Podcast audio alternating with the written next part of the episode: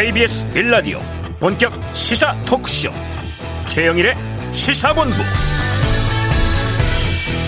안녕하십니까? 최영일의 시사본부 시작합니다.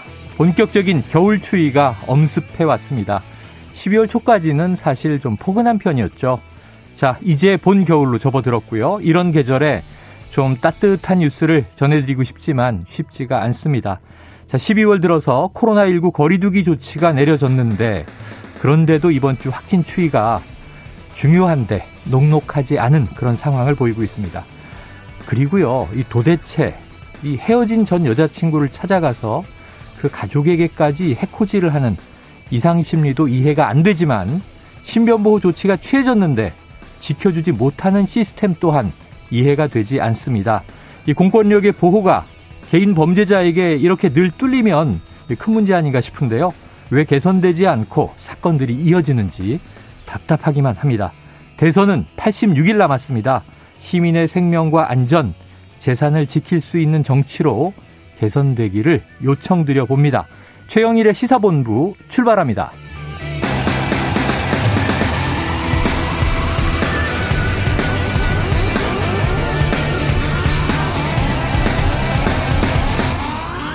네, 1부에서는요, 오늘의 핵심 뉴스를 한입에 정리해드리는 한입뉴스 코너 기다리고 있고요. 2부 10분 인터뷰, 대선까지 86일 남은 상황에서 정태근 국민의힘 선대위 총괄 상황본부 정무대응 실장과 대선 판도에 대한 이야기를 심도 깊게 나눠보겠습니다.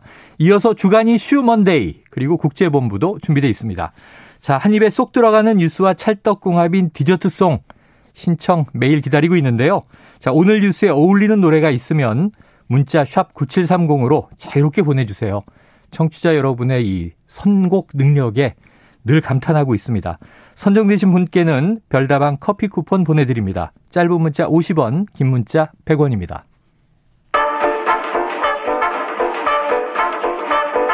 최영일의 시사본부 한입뉴스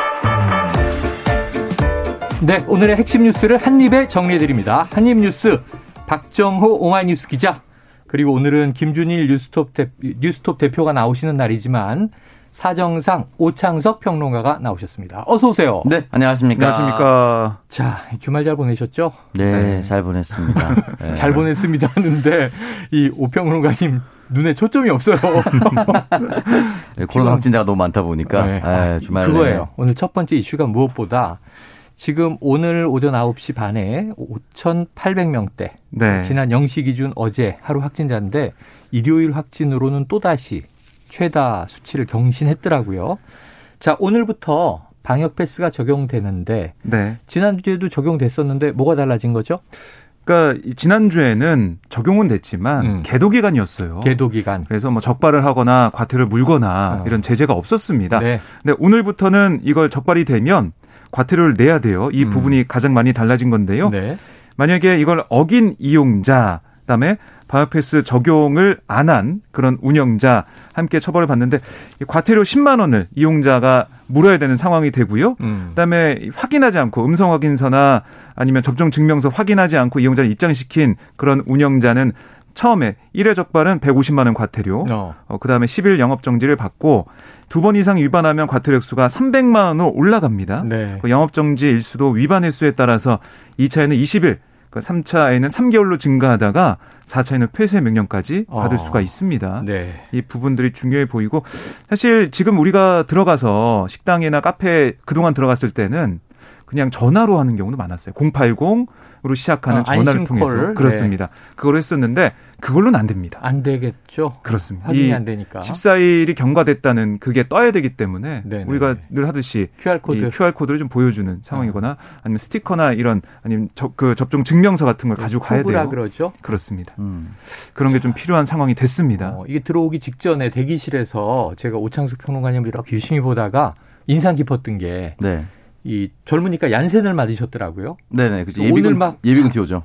그래서 이제 부스터샷. 네네. 지금 신청하신 거죠. 저는 어, 이제 이 방송이 시작되기 직전에 네. 예, 자녀 백신 있습니다. 아, 아, 아. 여러분들이 사용하는 포털 사이트 네이버 그리고 카카오톡에 들어가면 자녀 백신을 내가 있는 위치 중심으로 아, 어, 알려주는 알려주는 시스템이 굉장히 잘 돼 있습니다. 네네. 그렇기 때문에 지금 이 방송을 듣고 계신 분들 중에 이제 방역 당국에서 부스터샷이 아닌 3차 접종이라고 표현을 쓰자고 음, 했으니 음. 3차 접종을 받고 싶으신 분들은 어 곧바로 확인하셔서 맞으실 수가 있을 것 네, 같고요. 네. 지금 처음에 저희가 백신을 맞기 시작했을 때는 자녀 백신 구하기 참 힘들다. 하늘의 별 따기다. 안 나온다라고 음. 했지만 지금 제가 확인한 바로는 지금 이 여의도 인근에만 세 개의 병원에서 어, 모더나 화이자 백신을 쉽게 찾을 수가 아. 있었고 아. 다른 지역구로 옮겨서 그러니까 주소를 검색하면 해당 지역에 이제 병원들이 나오는데 네. 그 해당 지역에도 굉장히 쉽게 찾을 수 있었기 때문에 네. 뭐 백신이 없어서 못 맞을 리는 없을 것 같고요. 음. 어, 조금이라도 조금 뭐 아팠던 경험이 있으실지 모르겠지만 나와 또 우리 공동체의 건강을 위한 것이기 네. 때문에 추가 접종을 좀 맞아 주셨으면 좋겠고 현재로서는 1차 접종이 83.7%고요. 어. 2차 접종 그러니까 완료 접종자는 81.2%입니다. 네. 그러니까 이렇게 높은 접종률에도 불구하고 확진자 수가 5천 명을 넘어선다는 것은 음. 굉장히 위험한 일이고 제가 지금 주간 추이를 좀 말씀드리고 예, 싶은데 예. 이게 11월 둘째 주, 셋째 주, 넷째 주, 12월 첫째 주까지 음. 인구 10만 명당 발생률이 있습니다. 음. 홈페이지에 가면 나오는데요. 11월 둘째 주에는 10만 명당 29.58명, 네. 30명 정도라고 보면 될 것 같고요. 11월 셋째 주에는 37.17명으로 급증합니다. 어, 많이 올랐네요. 11월 넷째 주에는 10명이 늘어서 47.57명. 어. 그리고 12월 첫째 주는 12명이 늘어서 59.7명입니다. 어, 이게 주별로 증가 추이가 네. 쭉쭉 올라가는군요. 음. 그래서 너무 빠르게 올라가고 있기 때문에 음. 이 부분에 대해서는 당연히 이제 걱정할 수밖에 없고 방역 당국이 그리고 이제 중환자 병상 가동률도 이미 82.6%. 그러니까 현장 최일선에 있는 의료진들 같은 경우는 80%만 넘더라도 사실상 모든 의료진이 움직이고 있다는 것으로 받아들여야 된다라고 네. 이야기를 하고 있기 때문에 이 부분에 대해서 중환자 병상률이라든지 뭐 가동률이라든지 이것이 당분간은 내려가지 않을 겁니다. 그리고 음. 많은 분들도 이미 알고 계시겠지만 코로나 확진자의 진짜 숫자는 수요일이거든요. 음. 그러니까 주말 포함이 네. 아닌 수요일이기 때문에 과연 이번 주 수요일이 어떻게 될 것인가 좀 주목을 해봐야 네. 될것 같습니다. 내일까지는 이제 검사 건수가 좀 줄어든 네. 주말에 이제 추위의 끝물이고 그리고 모레 수요일부터 이 평일에 좀 평균적인 상황을 볼 수 있. 지난주에 저희가 정기석 교수를 인터뷰했을 음. 때 네. 다음 주 수요일 수치를 주목하라 네. 이렇게 얘기했었거든요. 한번 내일 모레 수치를 예, 잘 보도록 하고요. 음. 지금 이제 오창석 평론가가 말씀해주신 백신 접종 추가 접종 중요한 것이 고령자는 이제 맞은 지가 오래돼서 그렇습니다. 음. 면역 효과가 떨어지기 때문에 부스터샷이 필요하고 음. 지금 10대 접종도 중요한데 네. 지금 요즘에 학부모들이 음. 특히 이제 고등학교 이상은 많이들 접종했더라고요. 네. 근데 초중고등학교의 자녀를 맞추는 것에 대한 불안감이 좀 확산돼 있는 것 같아서 음. 지금 이재명 민주당 대선 후보가 이 소아청소년 백신의 이상 반응에 대해서 완전 책임제를 촉구했다. 어떤 내용이 담겨 있습니까? 네, 오늘 페이스북에 글을 남겼는데요. 이걸 보면 소아청소년의 백신 접종과 관련한 부작용에 대해서는 과학적 인과성 여부와 상관없이 국가가 모든 지원과 보상을 해야 된다. 음. 아, 특별한 보호가 필요한 대상에 대한 국가의 특별한 책임이 필요하다. 이렇게 강조를 했습니다. 네. 아, 이어서 소중한 우리 아이들 중에 누구라도 백신 접종 과정에서 이상 반응이 있다면 국가가 제대로 책임져야 하고 당에서 주도해서 정부와 협의해 주길 요청한다. 네. 이렇게 네. 강조를 했습니다. 아, 그러니까 이게 청소년에게 방역 패스를 적용하겠다 이렇게 발표할 당시에도 이재명 후보가 왜 청소년 접종이 필요한지 좀 설명을 하고 음. 학생과 학부모의 불안 해소하는 과정 등이 좀 부족했다라고 정부는 비판한 바 있거든요. 네.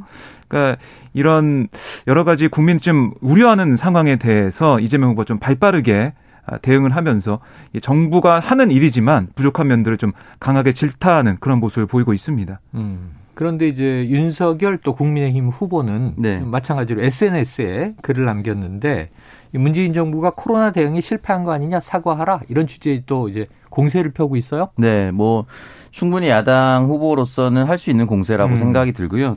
다만 이렇게 누군가에게 화살표를 돌리면 음. 결국은 내부는 잘하고 있었나라는 비판에 곧바로 직면할 수밖에 없습니다. 네네. 그러니까 예를 들면은 이런 거죠. 재보궐 선거가 끝나고 나서 당시는 영업 제한 시간이 있을 때 어. 가장 먼저 영업 제한 시간을 풀자라고 공개적으로 얘기하고 신호를 줬던 것은 서울 오세훈 시장이었습니다. 음. 그리고 서울에서 확진자가 가장 많이 나온 건 네. 지표상으로 드러나 있고 그렇기 때문에 만약에 문재인 대통령이 나와 사과한다면은 가장 먼저 신호를 줬었던 오세훈 시장도 같이 나와 사과해야 됩니다. 음. 그러니까 이런 부분이 있었기 때문에 물론 야당에서 공세를 할 수가 있겠지만 이 책임이 대통령 하나에게만 있다라고 보기는 좀 어려운 상황이고 이재명 후보와 윤석열 후보가 저는 같이 이 부분에 대해서 인과 반응을 따지기 전에 국가가 바로 책임져야 된다는 요 메시지를 좀 강하게 줬으면 좋겠습니다. 네. 그러니까 예를 들어서 훨씬 더 많은 확진자가 나오고 위중증 환자가 발생해서 심지어 인원 제한이나 영업 시간 제한까지 해야 되는 상황으로 돌아간다면 음. 결국은 다시 얘기 나올 수밖에 없는 게 손실 보상이거든요. 그렇죠. 그럼 손실 보상제가 몇십 조다라고 얘기하기 전에 한 사람당 어떠한 이상 반응이라도 있더라면 그 병원비를 모두 국가가 책임지고 치료할 때까지 주겠다라는 사인을 명확하게 하고 실제로 실천해야만 네. 사람들이 믿고 백신을 맞을 수가 있습니다. 음. 그렇기 때문에 이런 부분에 대해서 사전적인 부분을 빠르게 좀 합의를 했으면 좋겠다는 생각이 좀 듭니다. 네. 그래요. 지금 뭐 또 50조 윤석열 후보, 100조 이야기한 김종인 이 총괄 네. 선대위원장 음. 이걸 받겠다라고 얘기한 또 이재명 민주당 후보. 그런데 이제 정부와 논의하라. 우리는 집권 후의 이야기다. 이런 공방이 오가고 있어서 이따가 이제 대선 어, 상황 분석에서 다뤄보도록 하고요. 자, 이제 이 얘기를 잠깐 다뤄보죠. 주말 사이에 이 이재명 여당 민주당 후보는 TK 그러니까 대구 경북 지역을 또 메타버스로 탐방했어요. 네. 그런데 여기서 또 여러 가지 얘기가 나왔는데 논란이 음. 빚어져서 박 기자님 좀 소개해 주십시오. 네. 취재 따라 가셨었죠? 그렇습니다. 예. 잠깐 다녀왔는데요. 이게 주말에 어, 경북 칠곡의 다부동 전적 기념관을 방문했어요. 음. 여기 이 한국 전쟁 당시에 치열한 전투가 벌어졌던 그 곳입니다. 우리 국군이 어, 인민군의 공세를 막아내고 음. 그 전선을 낙동강 전선을 지켰던 그 현장인데요.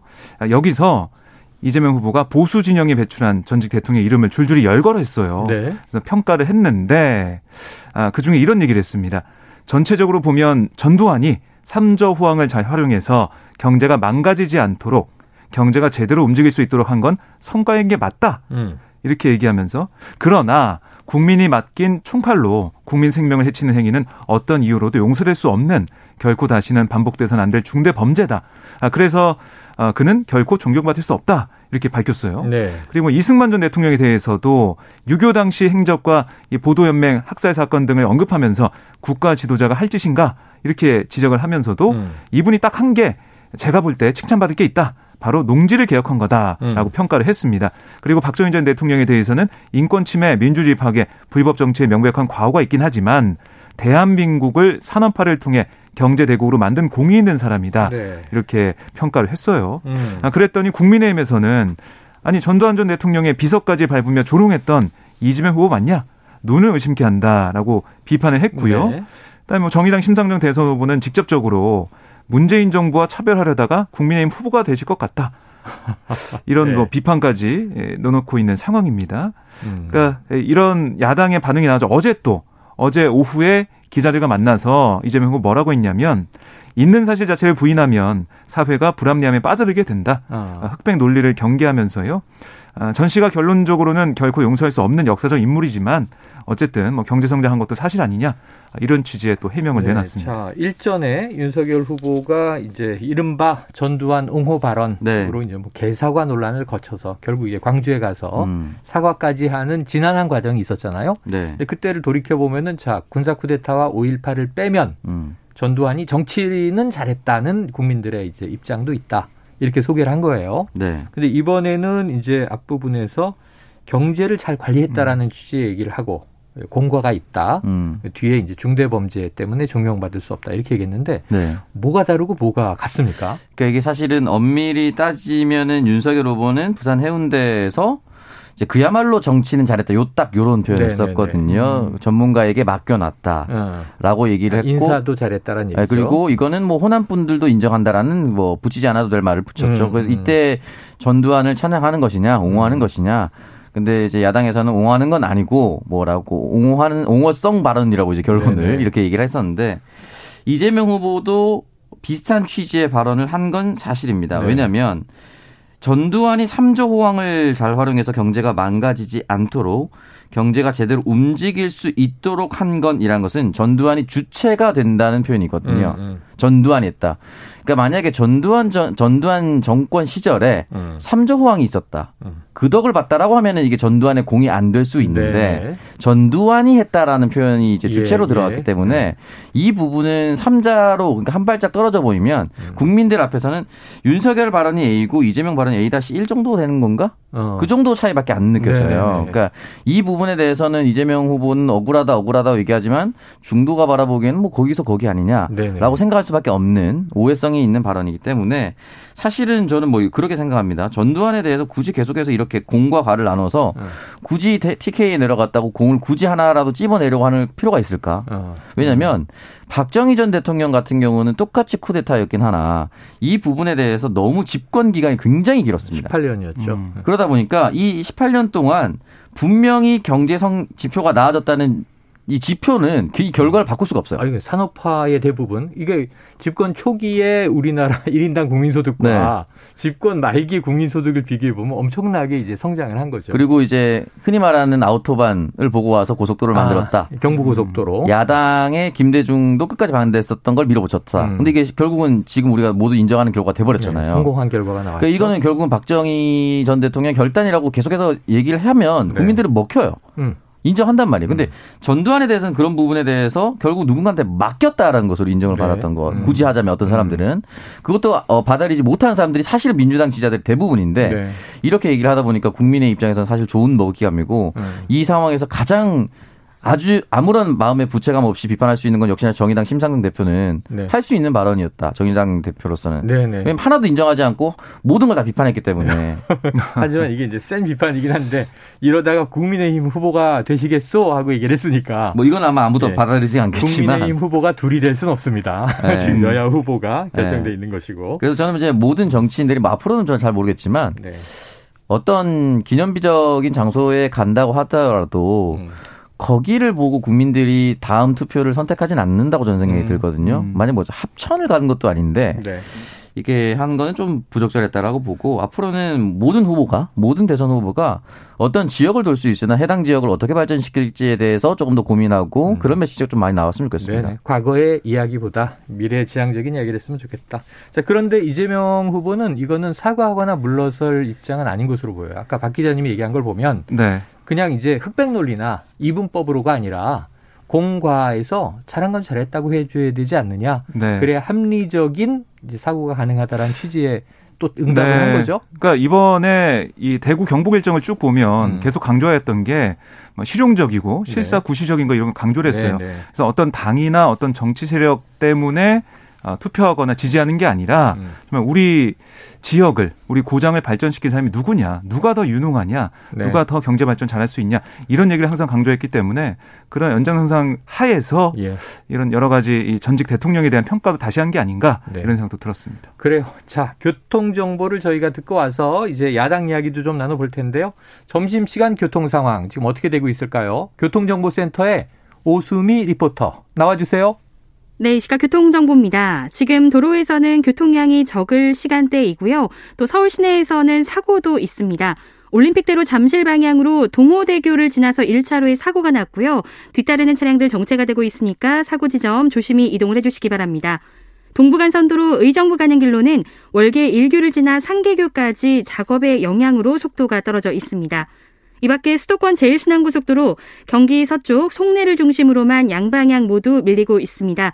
경부 고속도로 서울 방향 오산에서 짧게 정체고요. 양재에서 반포 사이로도 답답한 흐름입니다.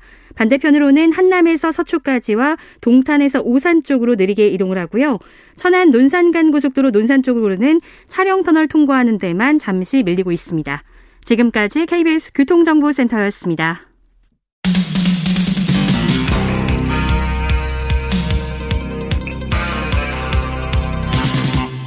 최영일의 시사본부. 네, 이재명 민주당 후보는 이제 나흘의 일정입니다. 지난 주말을 거쳐서 오늘까지 이 대구 경북 어찌 보면 이제 보수층의 이제 지지가 높은 지역이죠. 어, 거기서 이제 행보를 하고 있고 오늘 마무리가 되는 거고요.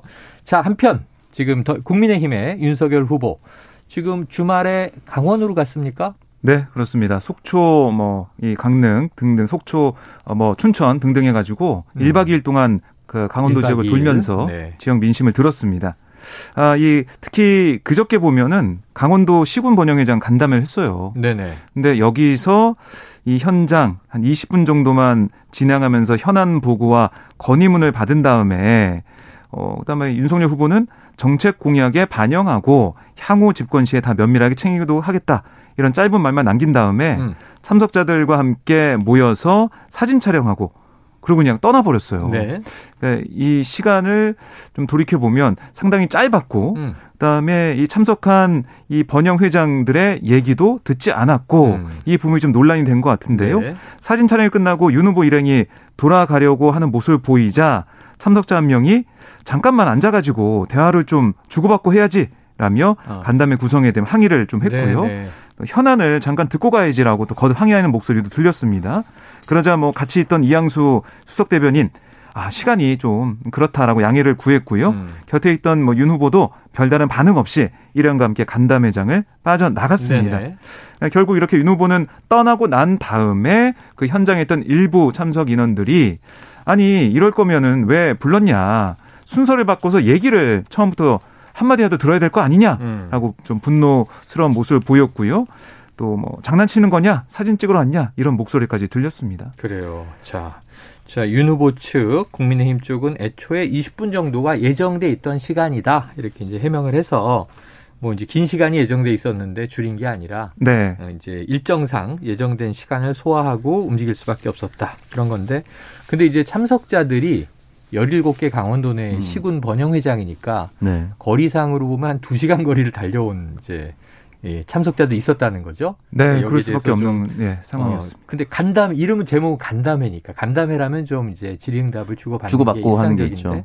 자, 이 장면은 이제 우평론가님 어떻게 좀 해석을 해주실래요? 그러니까 처음에는 영상이 돌 돌았을 때는 사진만 찍고 바로 나가는 모습이 많이 돌았습니다. 주말 내내. 그래서 정말 아무것도 준비 안 했다라고 했는데 뭐 알고 보니까 원래 10분이었는데 음. 20분으로 늘렸고 총 체류 시간은 25분이었다. 네네. 이런 식으로 이제 해명이 아.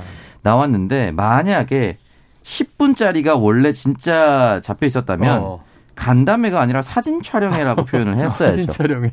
네, 왜냐하면 10분은 네. 정말 말이 안 되는 것이 네. 저도 지역구에 출마를 해봤지만 모두 발언하거나 네. 현장에 온 사람이 누군가가 축사를 돌아가면서 한 번씩만 네. 한다고 하면 은 10분 됩니다. 그렇죠, 그렇죠. 예, 10분에 딱 시작할 수 있는 행사도 솔직히 말씀드려서 없고, 많이 없고요. 맞아요. 국가 행사처럼 철저히 시간을 통제하지 않는 행사라면은 네. 지역의 행사들은 어떻게 변수가 생길지 모르거든요. 기본 5분 10분 늦게 시작하고 네. 또 이제 축사가 늘어지고 그렇죠. 많죠. 10분도 저 짧았고 20분도 짧았는데 음. 이거는 번영회 장의 이제 어떻게 보면 착오였다라고 얘기를 하고 있긴 한데 네네. 어쨌든 멀리서 온 사람들은 한마디라도 던지고 한마디라도 듣고 싶었을 거예요. 음. 그렇기 때문에 현장에 가는 거거든요. 근데 이거는 바꿔서 생각하면은 예를 들어서 번영회 회장이 번영에 참여한 참여한 사람들과 충분히 소통이 되지 않았다 한들 음. 대통령 후보라면 네. 해당 지역을 살리겠다라고 얘기를 했고 누군가 따라와서 얘기를 좀 들으라고 하면 사실은 멈춰서 그 사람 얘기라고 들었어야 합니다. 음. 이게 사실 한표한 표가 큰 차이거든요. 그렇죠. 시간이 남았 남 시간이 부족하지만 말씀하신 게 있으니까 다급하니까 선생님 말씀이라도 좀 들어보겠습니다. 무엇이 문제입니까? 저한테 어떤 거 해주고 싶습니까? 그걸 얘기 듣고 그러면 그 부분은 제가 꼭 음. 하겠습니다라고 멘트를 했었다면 음. 사실 이 분위기는 완전히 반대의 양상이었을 어, 겁니다. 그렇죠, 그렇죠. 훨씬 더 음. 대통령 후보로서의 멋진 모습이었다. 아. 시간 착오가 서로 소통하다 보니까 잘못된 부분이 있었지만 들으려고 하는 모습이 있었다라고 음. 평가를 할 수밖에 없는 거거든요. 네. 근데 그런 부분에서 좀 능숙하지 못했던 부분이 분명히 있었고 뭘 원래 20분이었기 때문에 20분 하고 그냥 갔다. 사실 뭐총 체력 기간 5분 더 있었던 25분 이건 사실 큰 의미가 없습니다. 음, 국민들이 보기에. 그래요. 자,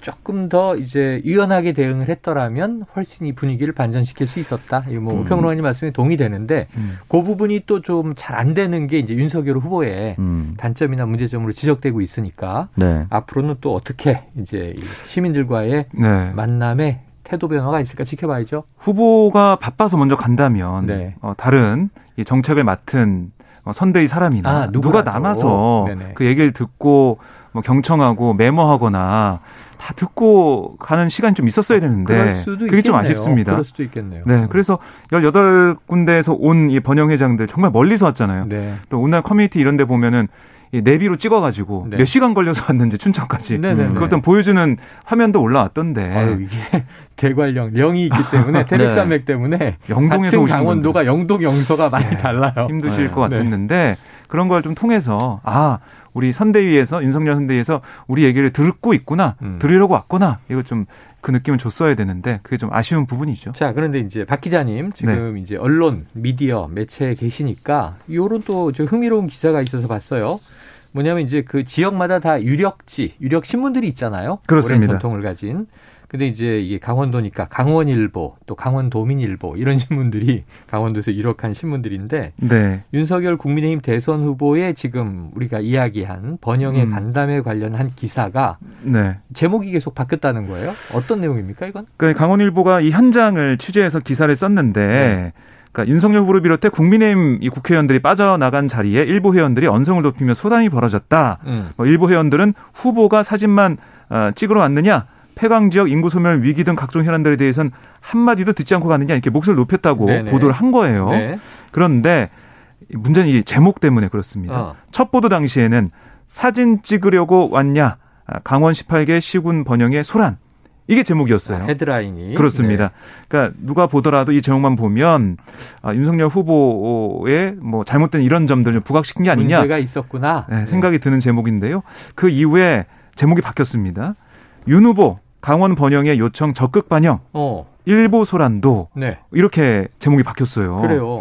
그러니까 이 윤석열 후보가 뭐 어떻게 보면은 적극적으로 어, 이 요청을 반영했는데 완전히 취지가 정반대인데요. 네. 자체가 일부 소란도 있었다. 음. 아 이렇게 하면서 제목만 보면은 좀 다른 내용으로 네네. 느껴지게 되는 그런 상황이죠. 어허. 그래서 이게 좀 논란이 됐었고 지금 제목은 뭐냐면 네. 윤석열 후보 강원도 번영회장당 간담회 진행 시간 놓고 소란 뭐 이렇게 바뀌었어요. 아, 세 번째로 바뀌. 그래서 이제 온라인에서 이 누리꾼들이나 뭐 시민들이 볼 때는 아니 왜 이게 제목이 바뀌었을까 외압에 있었던 거 아닌가라는 음. 얘기를 했습니다. 네. 그랬더니 강원일보의 입장은 뭐냐면 이거는 추가 취재로 확인된 사실만 반영했을 뿐 외압에 의한 결과는 아니다. 이런 입장을 밝혔어요. 음. 그러니까 취재 기자가 현장에서 윤석열 후보 나간 다음에 벌어진 소란을 바로 기사를 올렸는데 네. 한 시간 뒤에 뭐 국민의힘이나 번영의 측이 이 기사를 보고 어. 실제로 20분만 참석하고 협의가 됐다. 그리고 25분 있었다. 이렇게 해명을 해오고 상황을 좀 파악해 보니까 음. 첫 번째 제목은 좀 문제가 있다고 판단해서 제목을 바꿨다.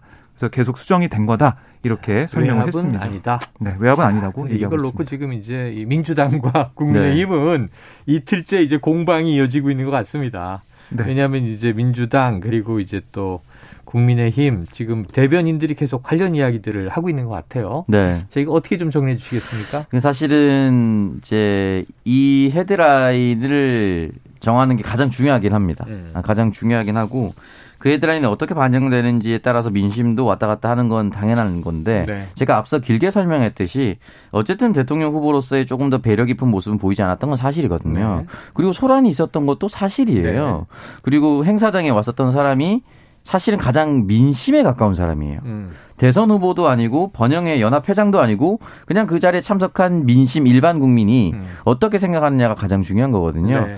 근데 그 부분에 헤드라인이 수정됐다는 것은 사실은 좀 의아스럽다라고 말씀드리고 음. 소란이다 사진 찍으러 왔냐라고 얘기를 하니까 강원도의 외손자가 강원도를 발전시키겠습니다라고 찾아갔는데 결국은 이 헤드라인으로 이제 버릇없는 외손자라는 얘기가 인터넷으로 막 음. 돌았단 말이에요. 음, 그러니까 그래서 국민의힘 입장에서는 억울할 수는 있을긴 한데 시간을 따져보면 그렇게 억울해할 것도 없다라고 다시 네. 한번 더 말씀드리고 싶습니다. 그렇기 때문에 개선할 필요가 있다. 네, 그래서 뭐 헤드라인을 네. 바뀐 거는 저는 외압은 아니었을 수 있지만 어수 있지만 바뀐 거에 대해서는 조금 의문스럽습니다. 의문스럽다. 네. 자, 그래 아까 뭐 저 오평론가가 좋은 안을 냈네요. 제가 보기엔 후보는 일정이 있으니까 뭐 얼굴 모습 보이고 인사말 정도 하고 기념 촬영하고 일정상 움직입니다 하면 그걸 설명하고 음. 네. 대신 우리 캠프 우리 선대위에 여러분들의 의견을 반영하기 위해서 뭐 이 지역구의 이제 국회의원이 이양수 의원이거든요 네. 강원도 혹은 또 다른 수석 네. 대변인이기도 한데 다른 책임 있는 분이 그 자리에서 간담회를 그렇죠. 30분이라도 음. 진행했다면 음. 이런 문제는 충분히 조절할 멀, 수 있다. 멀리서 오셨는데 한 마디는 하고 네, 돌아가셔야 그렇죠, 되잖아요. 사실 인사 말도 듣고 그렇습니다. 그리고 후보가 그 자리에 없으면 저희가 반드시 전달드리겠습니다. 네. 이런 이제 서비스 정도가 필요했겠죠. 음. 자, 다음 이슈입니다. 이게 야당 이슈인데요. 지금 윤석열 후보, 지금 이게 소상공인 손실보상 50조 이야기 내놓은 바가 있고, 김종인 총괄선대위원장은 또 100조를 언급한 바가 있는데, 이 추경을 놓고 후보와 총괄선대위원장 간에 이견이 있다. 이건 어떤 내용입니까? 그러니까 윤석열 후보는 코로나19 피해 회복을 위한 50조 원 추경 추진 여기에 대해서 좀 속도감을 강조해 왔어요. 네. 그러니까 지난 10일 강릉에서 기자들과 만나서 뭐라고 했냐면 코로나19로 무너진 경제와 자영업자들 살리려면 신속하게 많은 금액을 집중 투입해야 한다. 음. 그러니까 50조 원의 재원을 만드는 건 빠르면 빠를수록 좋다. 이렇게 얘기했습니다. 네. 그 다음 날에도 행정부에서 추경안을 국회에 제출하면 야당에서도 반대할 이유가 전혀 없다. 어허. 이렇게 말했어요. 네. 말을 했어요. 그러니까 음. 추경을 빨리 하자 이런 얘기였습니다. 음. 그런데 김종인 총괄선대위원장의 생각은 좀 달랐는데요. 어. 지난 10일 얘기를 들어보면 추경 관련된 내용 이건 현직 대통령 소관이지 대통령 후보가 얘기할 성격이 아니다. 못을 박았고 오늘 이 당 선대위 회의에서도 예산 운영과 관련해선 현 집권하고 있는 문재인 대통령이 판단할 거다. 이렇게 지적을 했습니다. 음. 그러니까 뭘 염려하고 있냐면 대선 전에 추경이 편성돼서 집행이 이뤄진다면 대선에서 좀 여당에 유리하게 아. 작용한 거 아니냐 이런 네네. 생각을 좀 하는 것 같고요. 음. 그래서 윤 후보가 여당의 추경 동참 요구를 수용하는 듯한 모습에 좀 선을 긋고 있는 모양새입니다. 자, 이게 이제 워낙 그 큰 배이다 보니까 또 네. 이제 주요 인물들이 많다 보니까 국민의힘에서 간혹 발생하는 일인데 후보는 빠르게 추경을 하는 게 좋다. 음. 야당도 반대 안 한다. 근데 김종인 총괄선대위원장은 선장이라고 지난번에 한국님이 이제 표현을 하셨는데 선주와 선장이 다르다. 네. 제가 다른 데서 그거 써먹었어요. 비유가 좋더라고요. 그런데 이제 이 어, 서로 좀 이견이 있는 거 아닌가? 보니까 김병준 지금 상임선대위원장은 네.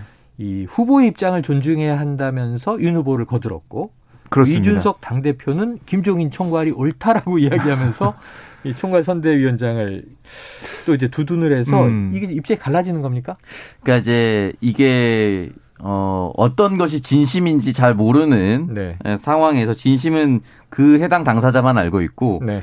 윤석열 후보 같은 경우는 빠르게 해서 국민들을 조금 하루 빨리 좀 편하게 해야 된다. 조금이라도 도움을 드려야 된다라는 것을 음. 그대로 김병준 상임선대위원장은 전달한 것 같고. 네.